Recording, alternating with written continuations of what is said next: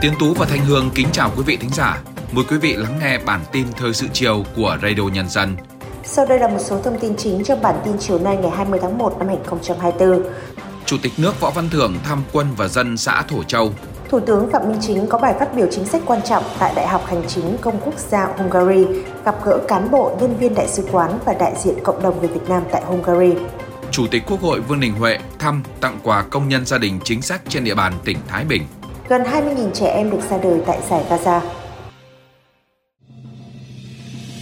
Sau đây là nội dung chi tiết. Sáng nay 20 tháng 1, Chủ tịch nước Võ Văn Thưởng đã ra thăm quân và dân xã đảo Thổ Châu, quần đảo Thổ Chu, đảo tiền tiêu xa nhất phía tây nam của Tổ quốc. Chủ tịch nước tới thăm, động viên cán bộ chiến sĩ tại Trung đoàn 152, quân khu 9, đồn biên phòng Thổ Châu và thăm chúc mừng năm mới Đảng bộ, chính quyền và các tầng lớp nhân dân của xã Thổ Châu.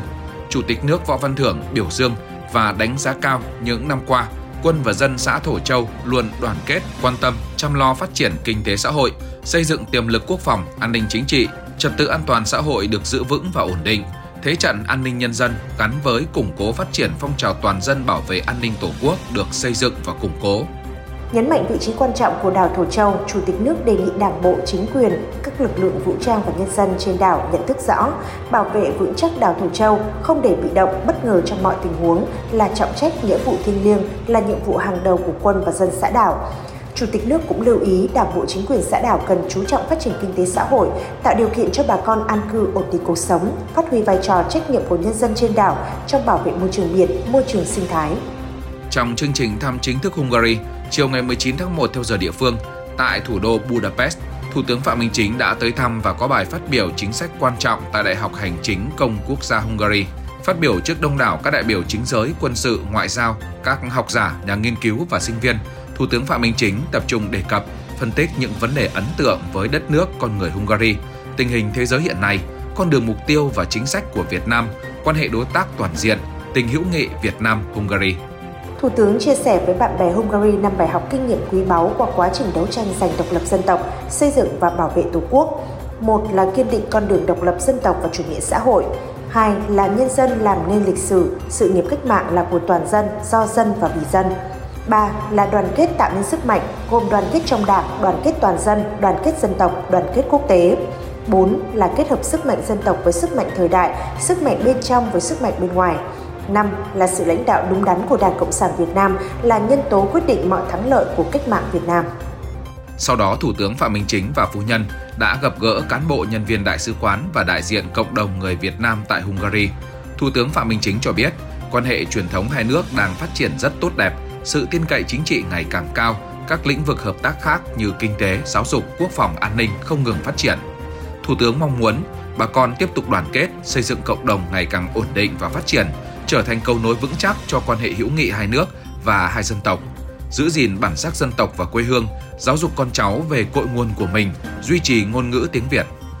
Sáng nay tại khu công nghiệp Liên Hà Thái, tỉnh Thái Bình, Chủ tịch Quốc hội Vương Đình Huệ và đoàn công tác của Trung ương đã về thăm tặng quà công nhân gia đình chính sách trên địa bàn. Chủ tịch Quốc hội Vương Đình Huệ bày tỏ vui mừng và chúc mừng những kết quả bước đầu nhưng rất quan trọng của khu công nghiệp Liên Hà Thái. Chủ tịch Quốc hội bày tỏ tin tưởng vị thế của Thái Bình hiện nay đã khác và sẽ còn rất khác trong tương lai. Chủ tịch Quốc hội cho biết, khi thông qua quy hoạch và kế hoạch sử dụng đất, Quốc hội đã cho phép khi cần thiết thì chính phủ báo cáo Ủy ban Thường vụ Quốc hội điều chỉnh chỉ tiêu đất công nghiệp cho những địa phương thực hiện tốt. Khi chính phủ trình, Ủy ban Thường vụ Quốc hội sẽ xem xét quyết định ngay bởi nền tảng pháp lý đã có và việc điều chỉnh này là cần thiết để nâng cao hiệu quả sử dụng đất đai, qua đó giúp các địa phương tăng tốc phát triển, tạo thêm công ăn việc làm cho người dân, đóng góp cho sự phát triển chung của đất nước. Trước đó sáng cùng ngày, Chủ tịch Quốc hội Vương Đình Huệ và đoàn công tác đã đến dân hương dân hoa tưởng niệm Chủ tịch Hồ Chí Minh tại đền thờ Bác Hồ và tượng đài Bác Hồ với nông dân Việt Nam tại quảng trường Thái Bình thuộc phường Hoàng Diệu, thành phố Thái Bình. Chuyển sang những tin tức đáng chú ý khác, trong năm 2023, các lực lượng chức năng của Công an thành phố Hà Nội đã xử lý hơn 73.000 trường hợp vi phạm nồng độ cồn, số tiền phạt là hơn 375 tỷ đồng. Trong đó đáng chú ý, xử lý 575 đảng viên, công chức, viên chức vi phạm. Những cán bộ vi phạm nồng độ cồn còn bị cơ quan quản lý trực tiếp xử lý kiểm điểm hoặc kỷ luật theo quy định. Bộ Giao thông Vận tải đang lấy ý kiến các bộ ngành dự thảo thông tư mới, trong đó đề xuất thay đổi tiêu chuẩn của đăng kiểm viên theo hướng có bằng tốt nghiệp đại học trở lên với ngành hoặc chuyên ngành đào tạo phù hợp với yêu cầu của vị trí việc làm. Thay vì quy định cứng như hiện hành là đăng kiểm viên phải có bằng tốt nghiệp đại học chuyên ngành đầu máy, toa xe, tàu điện metro, kỹ thuật hệ thống đường sắt, thông tin tín hiệu đường sắt.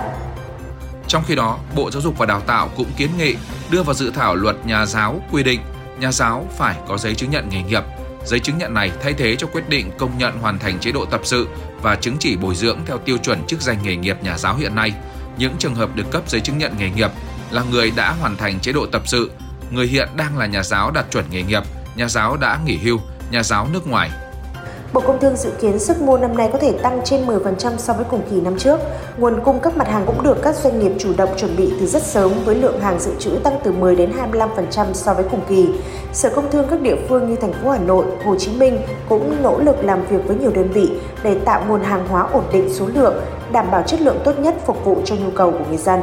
Trong khi đó, Công đoàn Hà Nội cho biết, tiền lương bình quân của người lao động tại Hà Nội năm 2023 vẫn giữ mức như năm 2022 Nguyên nhân là do khủng hoảng kinh tế dẫn đến tình hình hoạt động sản xuất kinh doanh của các doanh nghiệp gặp nhiều khó khăn, ảnh hưởng đến nguồn kinh phí chi trả lương cho người lao động. Trong khi đó, tiền thưởng Tết năm 2024 lại bị giảm đáng kể so với năm 2023. Trong đó, riêng thưởng Tết dương lịch 2023 giảm từ 16,67% đến 32,31% so với Tết 2022. Nghiên cứu chỉ số kinh tế Net Zero năm 2023 do công ty kiểm toán hàng đầu thế giới PwC vừa công bố, Việt Nam là một trong năm nền kinh tế vượt qua ngưỡng giảm phát thải carbon đề ra. Năm nền kinh tế bao gồm New Zealand, Pakistan, Hàn Quốc, Singapore và Việt Nam đều nằm trong nhóm những quốc gia nhập khẩu dòng năng lượng và hầu hết đều có mức giảm về hệ số phát thải carbon từ nhiên liệu hóa thạch. Ba tiến sĩ người Việt gồm Lê Viết Quốc, Trịnh Hoàng Triều, Lương Minh Thắng đã tạo ra Alpha Gamichai, một mô hình trí tuệ nhân tạo có khả năng giải các bài toán hình học tương đương với thành tích trung bình của người đạt huy chương vàng Olympic là 25 bài. Trong khi đó, con số này với quán quân Olympic toán học quốc tế là 25,9 bài. Mô hình AI này đang gây xôn xao giới công nghệ không chỉ vì khả năng giải toán ngang trình độ của huy chương vàng toán quốc tế mà còn ở thuật toán vượt bậc so với mô hình trí tuệ nhân tạo hiện nay.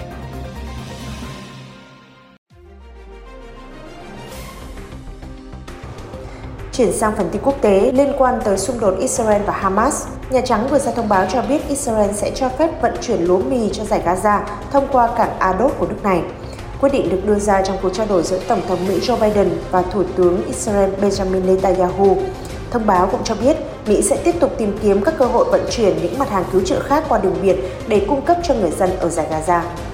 Trong khi đó, Quỹ Nhi đồng Liên Hợp Quốc UNICEF cho biết Kể từ khi xung đột Israel-Hamas nổ ra vào tháng 10 năm 2023 đến nay, đã có gần 20.000 trẻ em được ra đời tại giải Gaza. Tuy nhiên, điều kiện sinh sản và chăm sóc thai phụ cũng như trẻ em sau sinh tại giải Gaza giữa tình hình cuộc xung đột ngày càng leo thang là hết sức khó khăn. Nhiều trẻ bị thương hoặc mất cha mẹ vì đạn pháo, dẫn tới không thể làm giấy khai sinh. Những trẻ này có thể là mục tiêu nhắm tới của bọn buôn người hoặc các đối tượng khủng bố nhằm đào tạo ra các tay súng trong tương lai. Tính tới thời điểm hiện tại, số người thiệt mạng trong cuộc xung đột giữa Israel và phong trào vũ trang Hồi giáo Hamas đã lên đến 20.000 người, trong đó 70% là phụ nữ và trẻ em.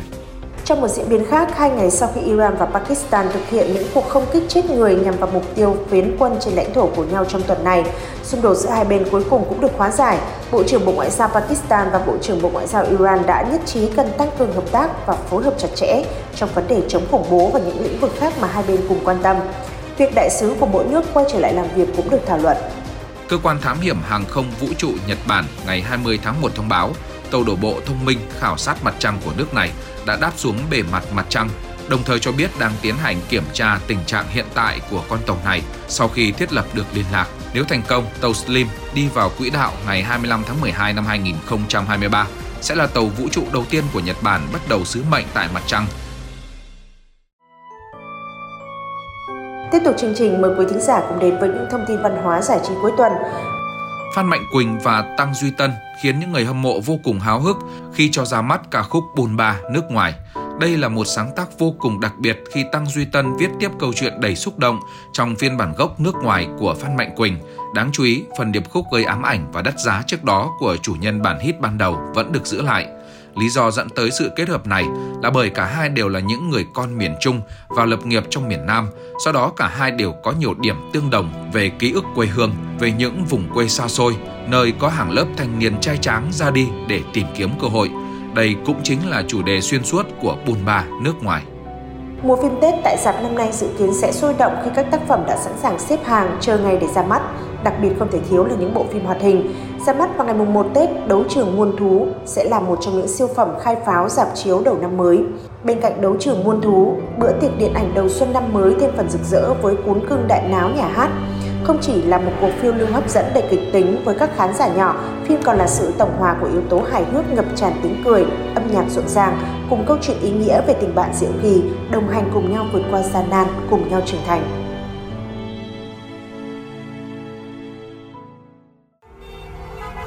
Giữa bộn bề công việc. Giữa những áp lực của cuộc sống.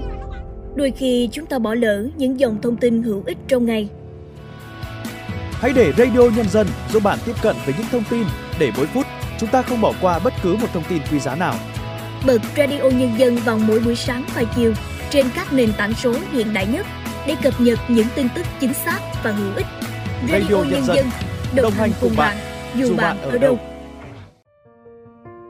Thưa quý thính giả, những ngày gần Tết Nguyên đán này, người dân xã Kỳ Nam, thị xã Kỳ Anh, tỉnh Hà Tĩnh lại tất bật đón khách và thương lái đến tham quan và đặt mua. Nhờ duy trì giống mai vàng bản địa, đời sống người dân xã cực Nam của tỉnh Hà Tĩnh đã đổi đời, nhiều gia đình vươn lên thoát nghèo làm giàu từ cây mai.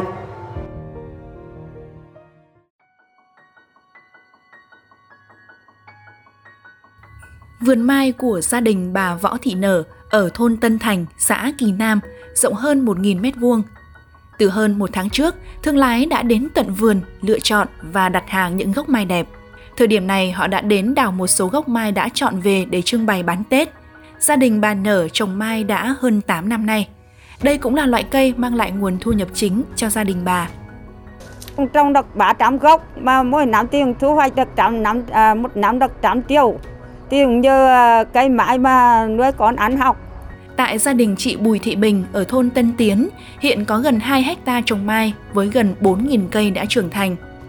Theo chị Bình, mai vàng kỳ nam có lá to, hoa năm cánh, màu sắc hoa vàng đậm, lâu phai, khác biệt so với các loài mai ở vùng khác nên rất được người dân ưa chuộng. Với giá bán trung bình từ 3 đến 5 triệu đồng một cây, dự kiến mùa thu hoạch năm nay, cây mai sẽ mang về cho gia đình chị hàng trăm triệu đồng.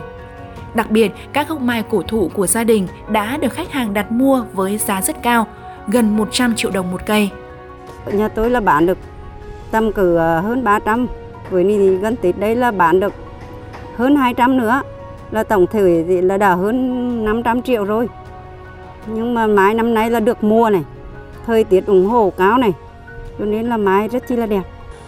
Xã Kỳ Nam hiện có hơn 150 hộ dân trồng mai, tổng diện tích đạt gần 7,5 ha với khoảng 37.000 cây. Dự tính số lượng mai Kỳ Nam cung ứng ra thị trường Tết Nguyên đán Giáp Thìn 2024 sẽ tăng gấp đôi so với năm 2023. Theo ông Nguyễn Trung Tuần, Phó Chủ tịch Ủy ban Mặt trận Tổ quốc Việt Nam xã Kỳ Nam, thị xã Kỳ Anh, tỉnh Hà Tĩnh, cây mai vàng Kỳ Nam không chỉ được ưa chuộng tại thị trường trong tỉnh mà còn được thương lái bán nhiều tại thị trường các tỉnh lân cận như Nghệ An, Quảng Bình.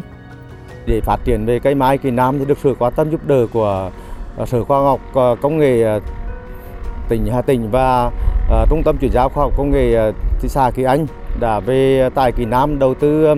giúp đỡ bà con là nâng vị thế cây mai lên một tầm mới để là đưa ra thương hiệu bán trên thị trường và làm công tác bảo tồn và chỉ dẫn địa lý về cây mai Kỳ Nam. Được biết, thời gian tới, chính quyền địa phương sẽ tiến hành quy hoạch phát triển bền vững vùng trồng mai Kỳ Nam, qua đó góp phần tăng thêm việc làm, nâng cao thu nhập cho lao động địa phương. Ghi nhận vừa rồi đã khép lại bản tin thời sự chiều nay của Radio Nhân dân. Xin kính chào tạm biệt và hẹn gặp lại quý thính giả trong các bản tin tiếp theo.